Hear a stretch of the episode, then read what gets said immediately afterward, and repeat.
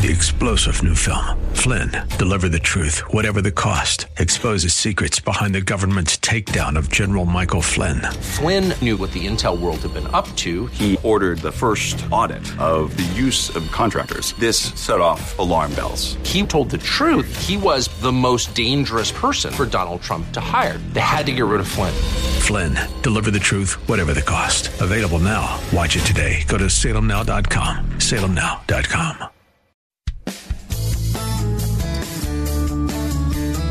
This is the Word to Stand On for Life with Pastor Ron Arbaugh. Your word is sharper than any two-edged sword. And it cuts deep into my heart. The Word to Stand On for Life is a radio ministry of Calvary Chapel in San Antonio. A live call in show here to help you answer your questions about the Bible and how to apply the Word to your daily life. For more information on Calvary Chapel, visit our website, calvarysa.com. Get your Bible questions ready and call in now to 210 340 9585. It's The Word to Stand On for Life with Pastor Ron Arbaugh.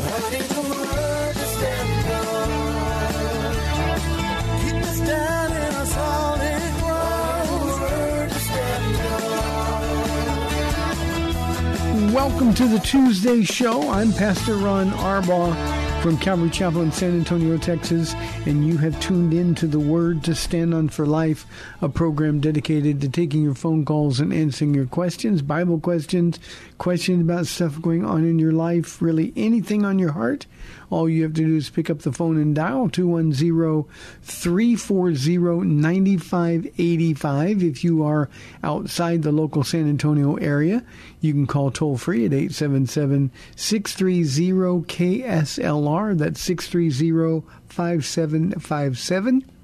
You can email questions to us by emailing questions at calvarysa.com or you can use our free Calvary Chapel of San Antonio mobile app. And as always, I remind you if you're driving in the car, the safest way to call is use the free KSLR mobile app.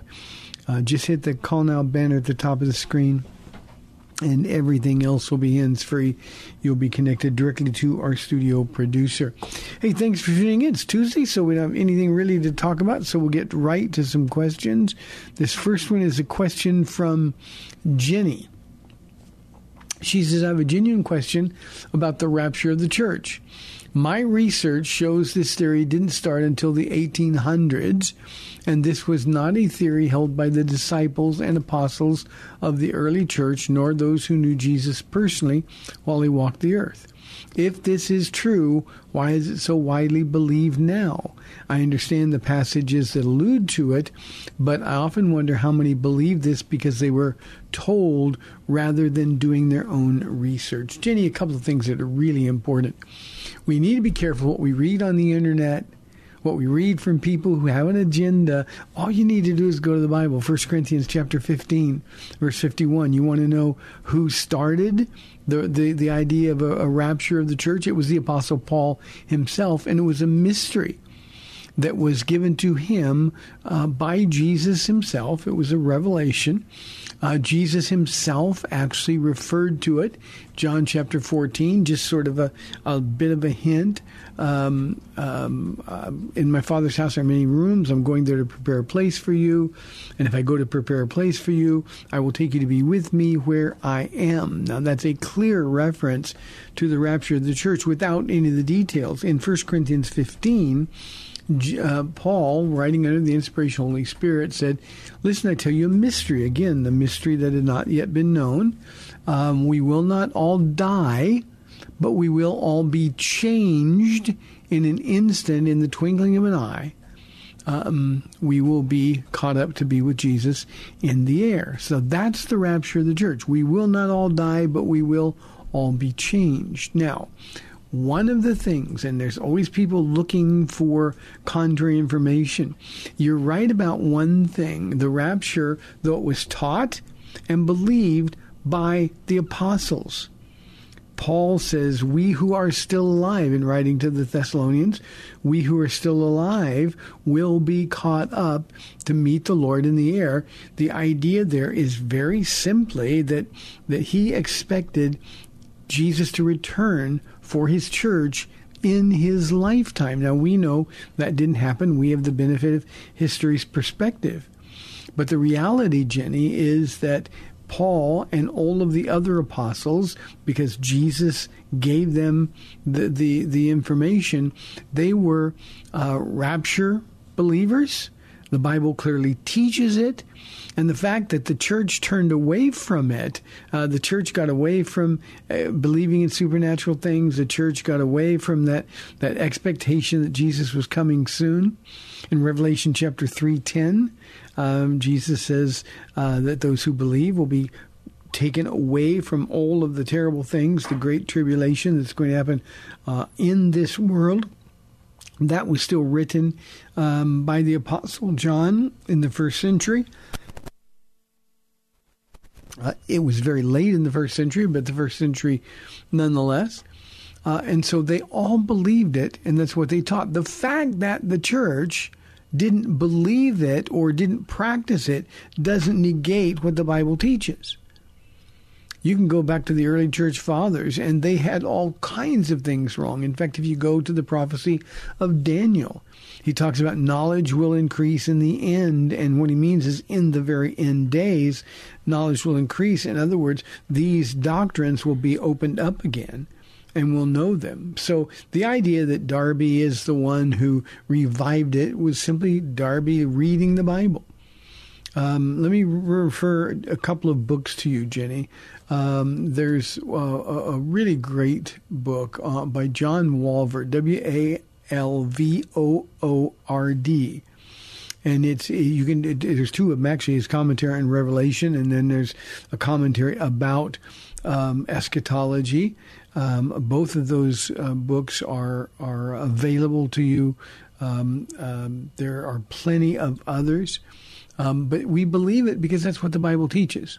Now, there's a lot of things the first century, or not the first century church necessarily, but but but the second and third and fourth and fifth century churches, and even to the Middle Ages, they believed a lot of things that we don't believe. Um, that's what happened with the Crusades. Uh, it was in 313 A.D. that Constantine declared Christianity the official religion of the world, and as the Roman Empire uh, king, he could do that very thing.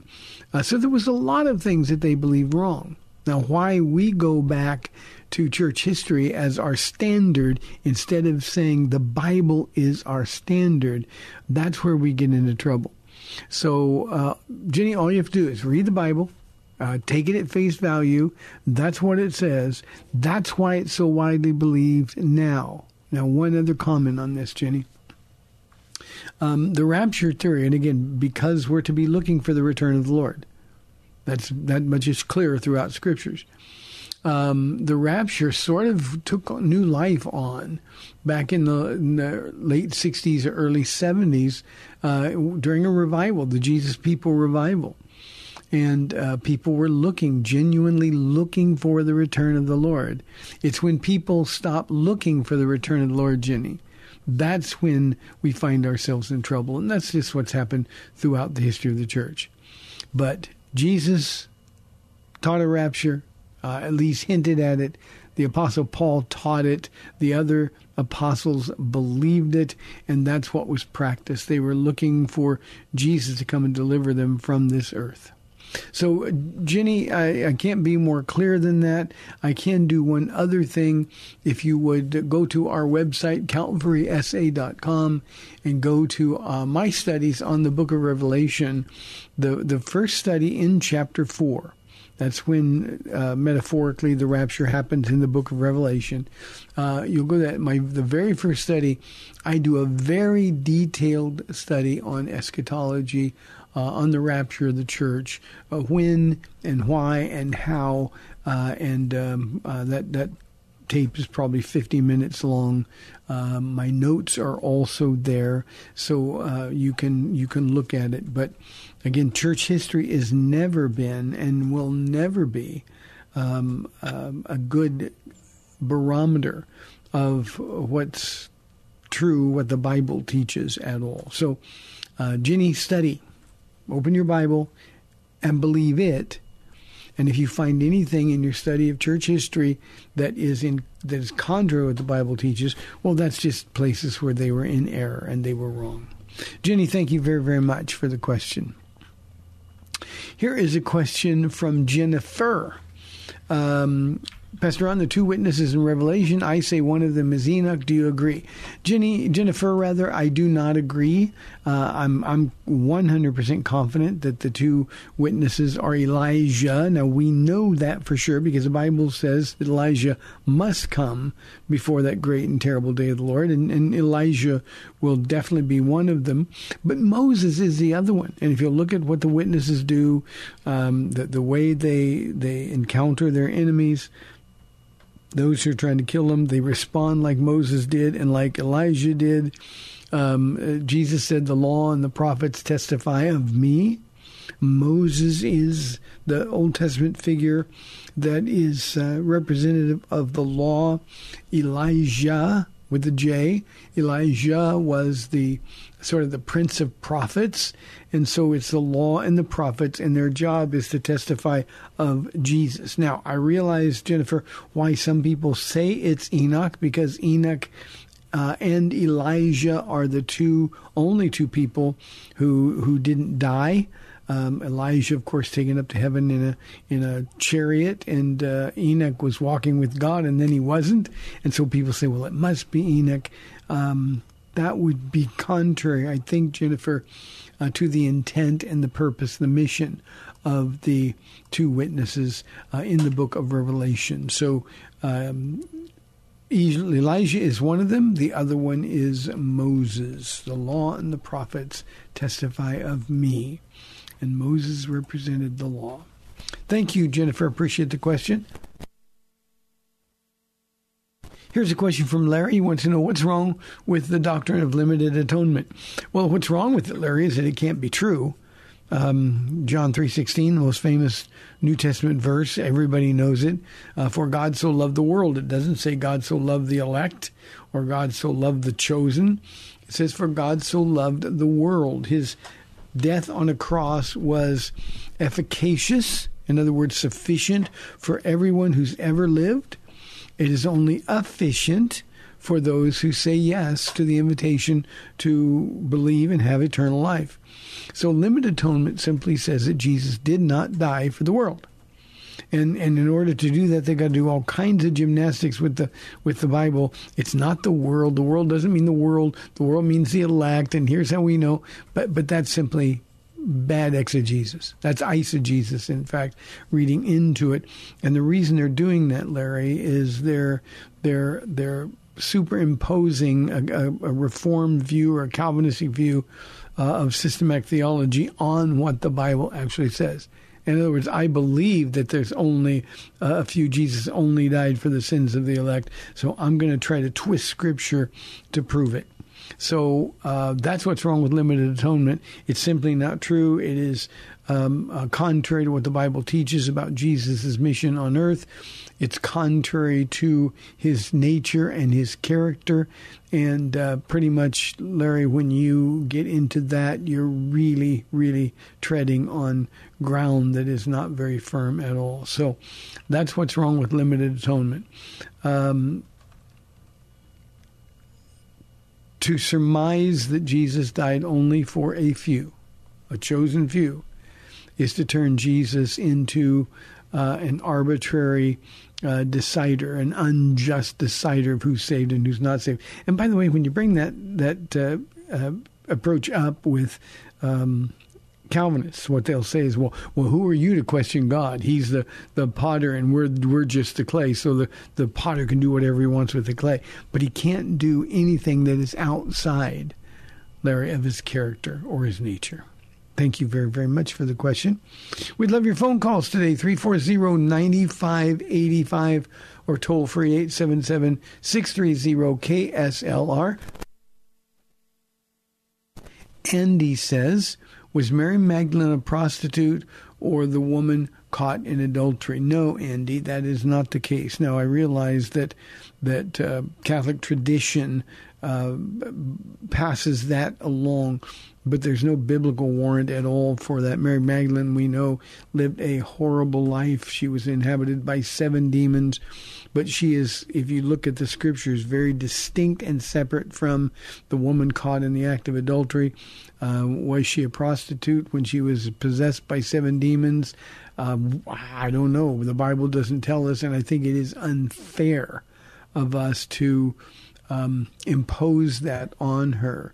Um, she was a woman with a past, like you have a past, Andy, and like I have a past, and Jesus died for. And when uh, she met Jesus, the first time any man ever looked at her with any other intent than lust or fulfilling their own selfish desires, um, she fell in love with Jesus. Now, fell in love with not in the way that Dan Brown in his books would suggest that they were married. Uh, she just was somebody who had been forgiven much, and so she loved much. And there is not a single piece in our Bible, not a single portion of Scripture, that would suggest that she was anything other than exceptionally faithful uh, after she was uh, after she met Jesus and was born again. So, Andy, I hope that helps. You know, incidentally, uh, one of my big problems with The Chosen as a series is the way that they portrayed Mary Magdalene. Uh, I think it was unfair. I think it was unnecessary. Uh, they portrayed her as a backslider at some point and on the verge of not coming Jesus. That is uh, a, a, dramatic reinterpretation of what the Bible says. Uh, unfortunately, it is unfair and I think uh, did uh, not only Mary Magdalene an injustice, but I think um, comes close, at least for me, for ruining The Chosen uh, as a series. I think some of their characterizations, Peter as a gambler, um, uh, Matthew as uh, somebody on the, the, the autism um, spectrum, um, and, and, some of the others. I just, I, why they would do that, I don't have any idea, but they did. Raul says, "What is the falling away that Paul talks about in Second Thessalonians chapter two, verse three? Uh, let me read it, Raul, and then I'll talk about it. Paul is is telling the the, the, the Thessalonians." Uh, don't let anyone deceive you in any way, for that day will not come until the rebellion, that's the falling away or the apostasia, the, the, the apostasy occurs and the man of lawlessness is revealed, the man doomed to destruction. Uh, there was a lot of false teaching in and around Thessalonica, uh, because uh, people were dying. They got tired of, of uh, you know, they were waiting for the Lord to come back, and as people were dying, uh, there were some false teachers saying, "Well, I guess they just missed the rapture, and so uh, they're just out of luck. They're they're, they're not going to be in heaven." And and Paul is telling them, "Don't worry about that." These things are going to happen first. The first is the rebellion or the falling away. Now, Raul, this is just me. I, I believe with all of my heart that we're watching that happen right now. Uh, at the end of August in 2023, we're watching the falling away. I think we've been seeing it for a long time. We're falling away from the Word of God. I was um, uh, in a conversation briefly with a pastor today uh, who um, has decided that the Bible is uh, is is really not the Word of God. That it contains the Word of God and it contains truth, but it's not literal, and we can't take the stories as literal fact. And um, um, that describes this apostasy, this falling away. Um, they're they're rebelling against the Word of God and the authority that God intended for His Word the truth is, if we don't have God's word, if the Bible is not God's word, we have no standard at all. And then what happens, and that's the case with this man that I was in conversation with, uh, he's just decided to make Jesus whoever he wants him to be. And he could say, Well, I love him more now than I ever loved him before. Well, that's because you've made him in your image instead of remembering that we were made in his image. And that's really important. And that rebellion has occurred. We see churches, professing Christian churches, Raul, who are affirming sexually immoral, aberrant behavior as being normal, even positive. Why? Because they've thrown away the Word of God. That falling away has already be, begun. Uh, we see people believing things that are impossible to believe. Men can become women, and women can become men. Instead of two genders, there's, uh, by some accounts, more than a hundred genders so much so that we're changing our English language to accommodate the lies. That's the falling away or the apostasia. That's what that refers to. So we're seeing that, and the day of the Lord has not come yet, but is coming soon. And then the second thing is the man of lawlessness will be revealed. Now, in this particular case, they're talking about in Second Thessalonians chapter 2, verse 3, they're talking about the day of the Lord when he comes back in judgment. That's Revelation chapter 19 not talking specifically about the rapture of the church, but the second coming of Jesus when he'll come and judge the world. Um, the man of lawlessness is a reference to the man we call the Antichrist and he will be revealed and and Raul he won't be revealed to to those of us who are believers because we will be with Jesus. But after the rapture and the man of lawlessness or the antichrist is revealed that's when the world is going to be plunged into the great tribulation. So that's what the falling away is all about Good question. Thank you very, very much. And for all of you, you've seen we've had already a couple of questions about uh, eschatology, the, the study of the end times. It's really important. Uh, it's not something to be taken lightly. And those pastors that will say things like, well, you know, it doesn't matter when he comes, it doesn't matter when we're going to be raptured, uh, pre, post. He, and, and people say jokingly, I'm panned, it's all going to pan out in the end. It's very important.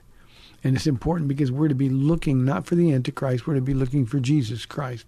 And he's coming for his church, not to the earth. He, he's going to bring us up. We're going to be caught up in the air and we'll meet Jesus there. And then we'll be with Jesus during the last seven years of history on earth.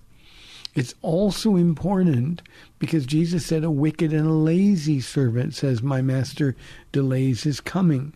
And I don't think anybody listening to this radio show wants to be described as a wicked and lazy servant. But the, the man or the woman says, oh, it doesn't matter when he's coming or, or even if there's going to be a rapture. Uh, the only thing that matters is I just love Jesus. Well, unless you love what he loves, you don't really love him at all. So I hope that helps. Thank you, Raul, for the question. Let me see. We're in about four minutes, I think, for this half of the program. Um, Raymond, I'm going to take your question on the other side of the break because that could take a little long. Kevin says, You've talked about saving faith and living faith. Can you explain the difference? Um, Kevin, I think it's an important distinction to make. Uh, saving faith is that faith that, that allowed us to believe first that we were sinners, that Jesus has the answer. Jesus said, when the Spirit comes, he will convict the world of sin and of righteousness and judgment. And when he convicts us of that and we respond in faith, that's the faith that saves. Living faith is the faith to trust God every day. I said this recently. I don't know if it was this weekend or the weekend before, um, or this past week, weekend or the weekend before that. Uh, I told our church that you know it's it's amazing. So many Christians can trust God for salvation for eternity, but they can't trust God for Monday.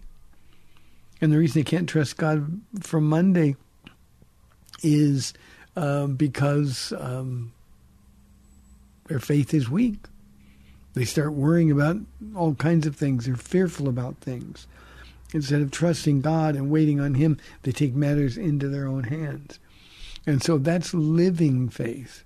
Uh, we've got to trust God every day throughout the day. Um, Paul, in writing to Titus, chapter 2, verse 11, says, The grace of God that brings salvation. This is the distinction. The grace of God that brings salvation has appeared, and it, the, the, the grace of God, teaches us to say no to ungodliness, to live self controlled and upright lives in this present age. So, living faith is the kind of faith that says, okay, Lord, I want to live to please you. I don't want to live to please me. I want to live to please you. And as we live to please the Lord, Kevin, then our faith will grow. and we grow from faith to faith, one degree of faith to the next degree of faith. That's what really matters, Raymond, that we are growing. I'm sorry, Kevin. That's what really matters, that we're growing in our faith day by day.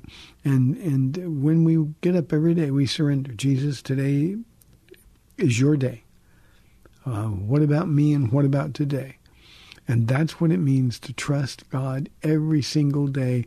And Kevin, that's the only way that we really grow in the faith and knowledge of Jesus Christ and of His will for our lives. So saving faith brings us into the family of God, and living faith takes us through the process of sanctification, which is just the process of being made more like Jesus every day as we surrender to His will and His plan for our life.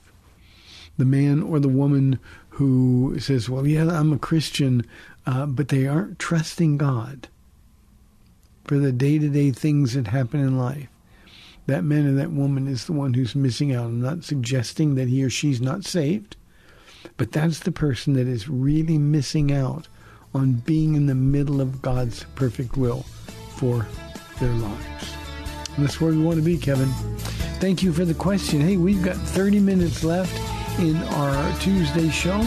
340-9585 or toll free 877-630-KSLR. This is the Word to Stand Up for Life. I'll be back in two minutes.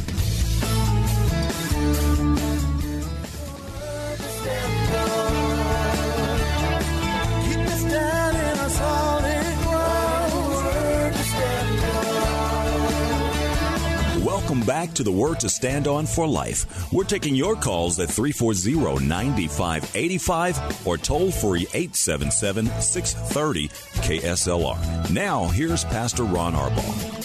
Welcome back to the second half of our Tuesday show, 340-9585 for your live calls and questions.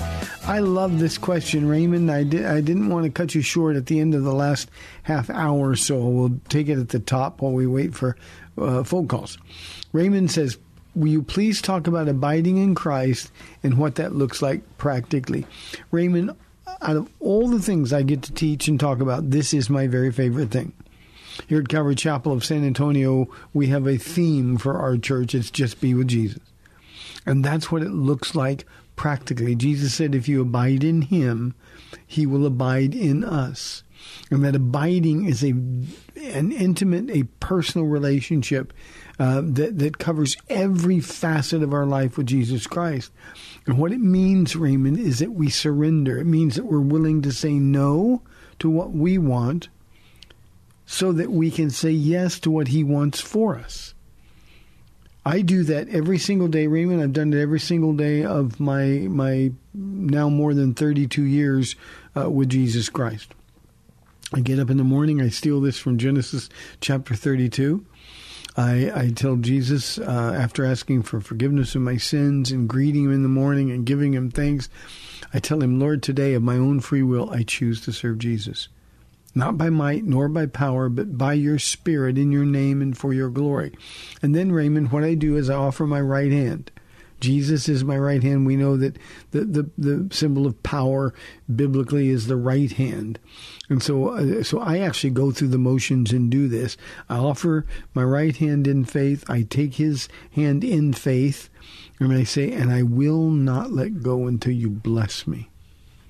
And then I tell him, because I'm honest with him, I can't let go. If I do, I'll ruin everything that you've done, Lord. And then I'll take my left hand. I'm on Paula's right side. Now, most of the time she's not with me when I do this, but but like this morning she was. Uh, I'll, I'll, take my, my left hand and say, uh, Lord, I take Paula's hand. We're one flesh. And we will not let go until you bless us, until we finished our course together. Help us to finish well better than we started, pleasing to you, and always and only bringing you honor and glory. Now, that means nothing if it's just something I say. But for me, Raymond, that's sort of my kickstart. And I want to walk with Jesus. I want to be in his presence. I want to be holding his hand all day long, every day. And that's what abiding in Christ is. Paul and I, we had a time to pray uh, this morning for a, a, woman in our church who's going through some difficult things. And, um, you know, I wanted to be able to, to, Lord, do you have anything that you want me to say to her? and and I want to prepare for those things. I don't want to just assume that well, I'm just going to give them, you know, the same old philosophy, the biblical philosophy that I always do. I want I want a fresh word. Uh, I ask the Lord for words of wisdom and words of knowledge. Ask God to speak to my heart about anything that I need to be prepared about. Paula reminded me this morning when we were walking and praying that um, I always teach that whatever we encounter, Jesus will have prepared us for it if we let Him do it. And in order to do that, you got to be abiding in Christ. Raymond, being with Jesus personally. Um, I used to, as a, as a young Christian, used to call it practicing the presence of the Lord. I didn't know there was a book by Brother Lawrence, um, um, the, the same title. It's certainly a lot older than I am. Um, but but it was just being with Jesus. I'd go into as a new believer now. I'd go into a restaurant or to McDonald's or something, and uh, I would I would set up a chair across from me, uh, and that would be where Jesus sat, so we could talk. So I, I got in the habit very early in my walk with Jesus of just hanging out with Him. You know, a lot of us we have trouble with that because he's invisible and yeah, we know he's real, but Jesus is not anything other than the most real thing in my life every single day. And it's because I determined in my heart a long time ago that I wanted Jesus to be with me, and in order for that to happen, I had to be with him. If you abide in me, I will abide in you. And Raymond, that gives me more peace and more comfort in good times and in terrible times than any other thing when I lay down to sleep at night. I'm resting in the Lord's hand. And so that's what it means to abide in Him. And practically, it means you realizing that Jesus is first in your life more important than anything or anyone, that you love him more, that your goal every day is to please him. Now, the book of Revelation, chapter 4, verse 11, uh, it's clearer, more clear if you read uh, the King James, but it says that, that that the purpose of our lives is that everything is is to be done for Him, and literally in in the Greek it's toward Him. That means everything we do in our lives every day has to be toward Jesus for His glory, to accomplish His will in our lives. And Raymond, that's what abiding in Christ looks like. And it is the single most important thing I think that any believer can master. Now, when I say master, nobody can really master it till we get to be with Him in heaven. But is something that we need to participate in and practice every single day. It's not something that we can just sort of blow off. Uh, Raymond, my last thought on this is it's so real to me that if I would go an hour without thinking about the Lord, you know, we get busy, we have other things on our mind. Uh, you know, we go to work, we do those things. But but if I would go an hour and and not be talking to the Lord, I'd feel terrible. What, what, what did I miss, Lord? I'm so sorry, Jesus. I don't want to talk to them. I want to talk to you. You know, I got a lot of stuff going on in my head all the time, and there are times when when I know I'm going to have a, a meeting with somebody, a conversation with somebody, and I'm asking Lord for wisdom, and suddenly I'll I'll start having a conversation, and I'll have to stop and say, Lord, Lord, I don't want to talk to them now. I'm talking to you, and it's one of those. It's one of those things where uh, even picking up a cell phone when I'm talking with the Lord is an interruption. So, Raymond, that's what it means. Thank you very, very much. Here's an anonymous question. Pastor Ron, lots of Christians are speaking out against the chosen on social media. Why are they doing that? Uh, anonymous, I'm not really tuned into social media and could care less. Um, I think you and I, we ought to form our own opinions um, about something like the chosen. I think generally it's a it's a it's a good thing Um, but the reality is, the nature of social media is that people criticize everything. Uh, there's a lot about the chosen that I have trouble with. I mentioned some of them in an earlier question. Um, but I think if we remember what it is, we remember that the chosen is a um, uh, a, a, dramatization. Uh, it's not intended to be Bible at all. Uh, I don't know how old you are, Anonymous, but um, when I grew up, the, the, the movie everybody watched was the greatest story ever told.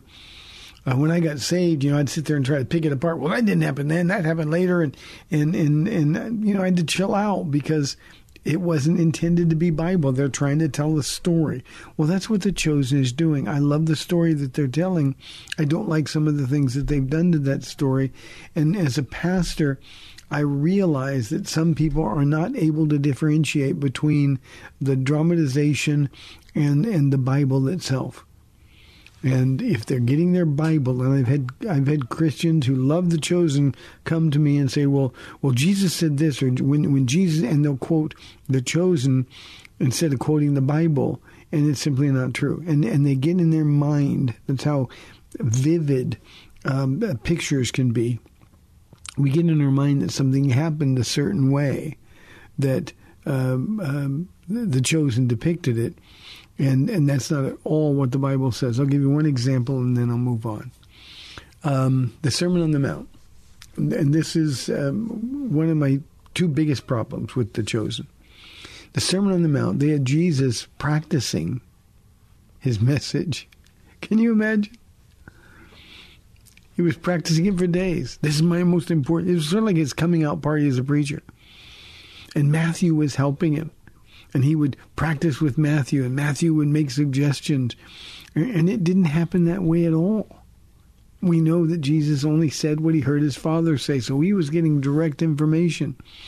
And and uh, so so don't be one of those who criticize it because I do believe that it's something that the Lord can use. At the same time, be sure that we're letting other people know that this is not Bible, it's a television story. It's no more Bible than Touched by an Angel was for the people that grew up um, in, in my lifetime. Uh, it's just um, a neat story that I think correctly conveys or communicates the heart of God and the love of God. Uh, and, and I think overall they're doing a good job. And I think it can be useful as a tool for evangelism but it's not the Word of God. It's not inspired by God.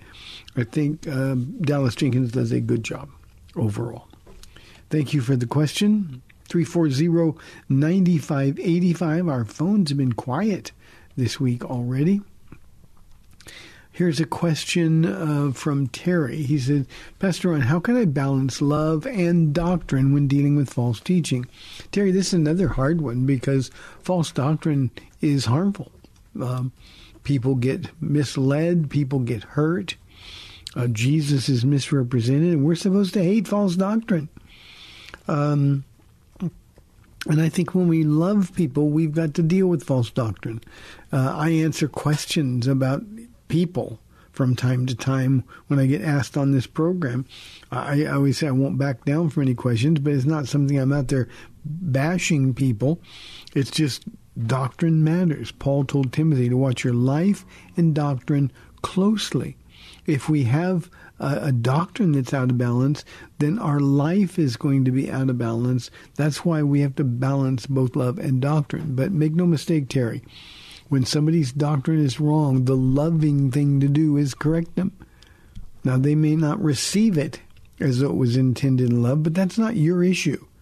It's not your problem at all. Your problem is rightly representing Jesus Christ. And Jesus said, when you do that, there are going to be people that hate you. They're going to insult you. And, and when we get to that whiny place where we say, why, Lord, is this happening? I'm just trying to do what you would want me to do. Uh, Jesus' answer was, look, they did it to me. They're going to do it to you. So I think that's how we balance it. Um, don't bash people. Um, but believe me, there's nothing wrong at all um, done in love, uh, correcting people's doctrine. And I get questions quite frequently on this program about those kind of things and the people who are teaching false doctrine. Uh, be angry at the false doctrine. When you get a chance, somebody who believes in false doctrine, correct them, uh, but don't be surprised if they don't like you because of it. But that's their issue. Between them and God, that's not your issue. Thank you for the question, Terry. Fred wants to know what does the Bible say about spanking kids? Um, Fred, uh, you know, our, our world, our culture just hates this, but um, the Bible says the greatest child rearing book ever written, the book of Proverbs, says if you spare the rod, you will spoil the child. Um, you know, when we spank our kids, um, we're not going to kill them. That's certainly not our intent. Uh, it is not abuse. Uh, it's training. It's training. Now, I certainly don't believe in spanking older kids. There are other ways when, when kids are old enough that you can sit down and reason with them, uh, or, or take things away, punish them um, in, in, other ways. I mean, we, we can be more creative than we are. But um, when they're small, and you can't you can't reason with a two year old, I, I, think then then uh, a controlled spanking, explaining what it is, never ever ever Fred done in anger. Uh, a controlled spanking is a good training tool. Um, we spank kids here at our academy.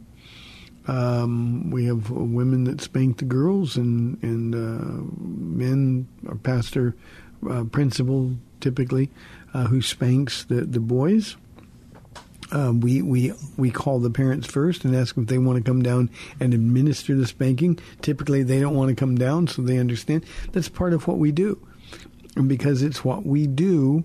Um, you know what? The kids are pretty well behaved, and unless I'm really out of loop, now we only started school again yesterday, but but even unless I haven't heard of anybody getting spanked in a very very long time, because we've trained the kids what to do. So uh, that's what the Bible says about spanking. It's a good thing uh, done properly. I want to emphasize, Fred, never in anger. Uh, if you're angry, wait. Never ever raise your voice when you're doing it. Uh, don't misrepresent Jesus when you're disciplining your children. He disciplines you, and you know he's he does it because he loves you. That's what needs to happen with our kids. Thank you for the question. We've got Lucy on line one. Lucy, thank you for calling. You're on the air. Hi, Pastor Ron. I'm trying to help you for the phones not to be so quiet right now. thank you.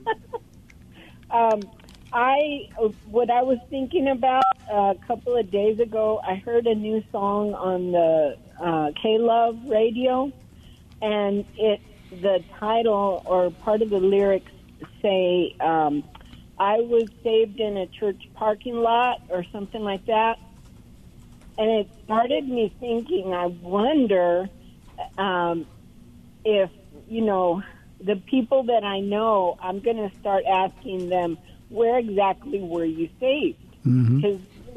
you've told us that um, you were saved on a street in Pomona, in a on a sidewalk in Pomona, California. Yeah, actually and, Upland, uh, California, but that's close. Oh, up Upton. Okay, uh, and so I thought I'd tell you exactly where I was when I got saved. I was in East Los Angeles, California. I had just heard a uh, a Sunday school lesson. I was about 14 years old, and the teacher, Clara, she told us that everyone needed to make a conscious decision about Jesus and whether or not we believe him and follow him, and we need to do it before we die. So I for some reason, I had never heard that before. I was a pastor's daughter all my life, and uh, and it finally clicked that wow, I haven't done that yet, and uh, and so Clara told me. Um, I, I asked her, well, how can I do that? What what do I need to do? And she says, okay, we'll find a private place after class and we will um, will go through um, the the plan of salvation is what she gave me, and I prayed to receive Jesus, and it just happened to be in a storage closet just off the sanctuary, sitting on two uh, boxes of books or something, and that's where I gave Jesus my whole life. And praise the Lord, He took me seriously. so um, I encourage people that um, that are kind of shy and not wanting to go up to let people know up at the front of the church that they are having uh, a moment with Jesus. That is very necessary. But to be saved, Jesus is with you wherever at the moment you want to be saved uh, and you want Him to be in your life. It, uh, there is no regulation of where you need to make that decision. And so I just thought I'd uh, put my two cents in and see what you do with it. Do you have any comments? I, I do, and that that was worth more than two cents, Lucy. Thank you very, very much. Um, um, Paul is always asking people when they come into church, and we get a lot of people coming here new, and and we don't know anything about them. And um, Paul says, "Oh, well, when were you born again?" And that's kind of uh, similar to Lucy saying, "I ask people, where were you when you were saved?" Um, those are things that we ought to know um, overwhelmingly most of the time that's that's something that people really really need to, to remember and go sort of revisit uh, often uh, with with a grateful heart toward the Lord. But um, um, you know funny you talk about the song I got saved in a church parking lot. Um, because of our radio programs this one in the teaching programs um, we've had a lot of people over the years who would say, you know, I came and I didn't want to come in, and so I just sat in the parking lot and listened, and and um, um, I was afraid to come in, and uh, for some it was a real spiritual battle. Um, but we've had a bunch of people tell us they got saved in the parking lot, and then they would come into the church the next time, that kind of thing. And so, uh, yeah, you can give your heart to Jesus Christ anywhere. You know, Jesus said, and and there are people that hate altar calls or invitations because it makes them feel conspicuous and they're a little bit embarrassed. Uh, I tell people all the time we need to get over ourselves.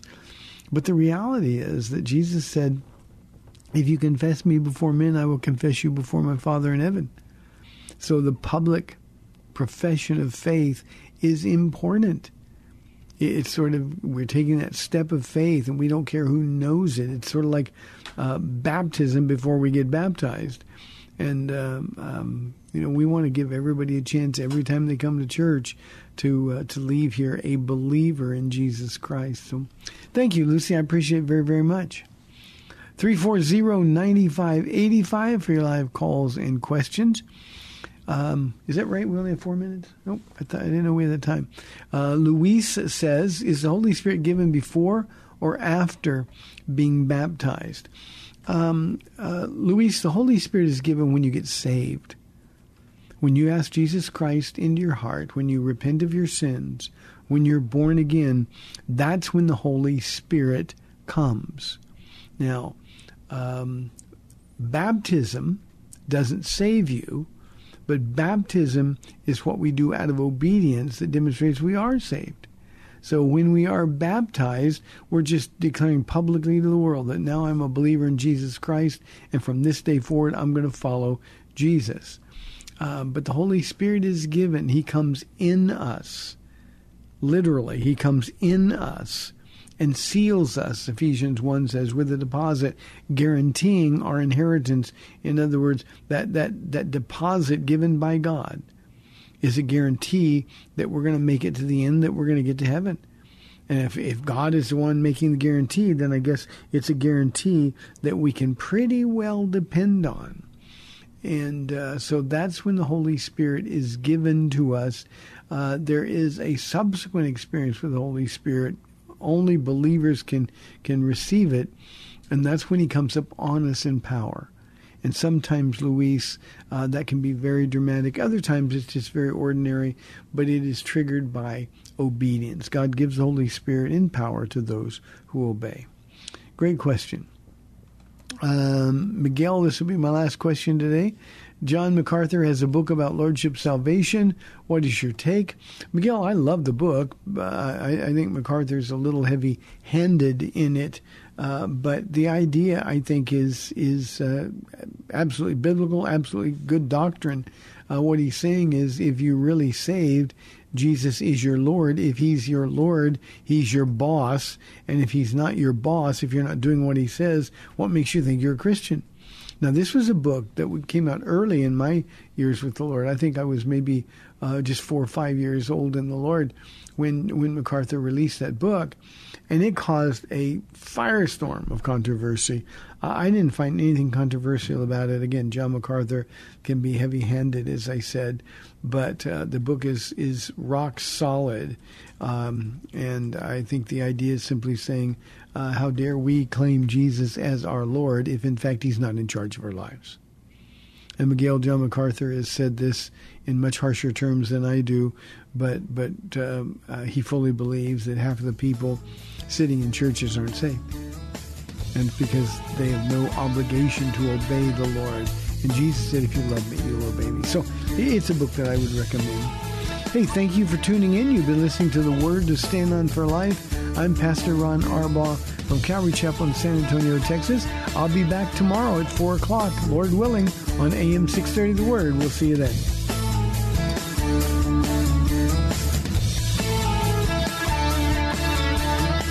Thanks for spending this time with Calvary Chapel's The Word to Stand On for Life with Pastor Ron Arbaugh. The Word to Stand On for Life is on every weekday afternoon at 4, and Pastor Ron invites you to find out more about Calvary Chapel at calvarysa.com. The Word to Stand On for Life was sponsored by Calvary Chapel of San Antonio.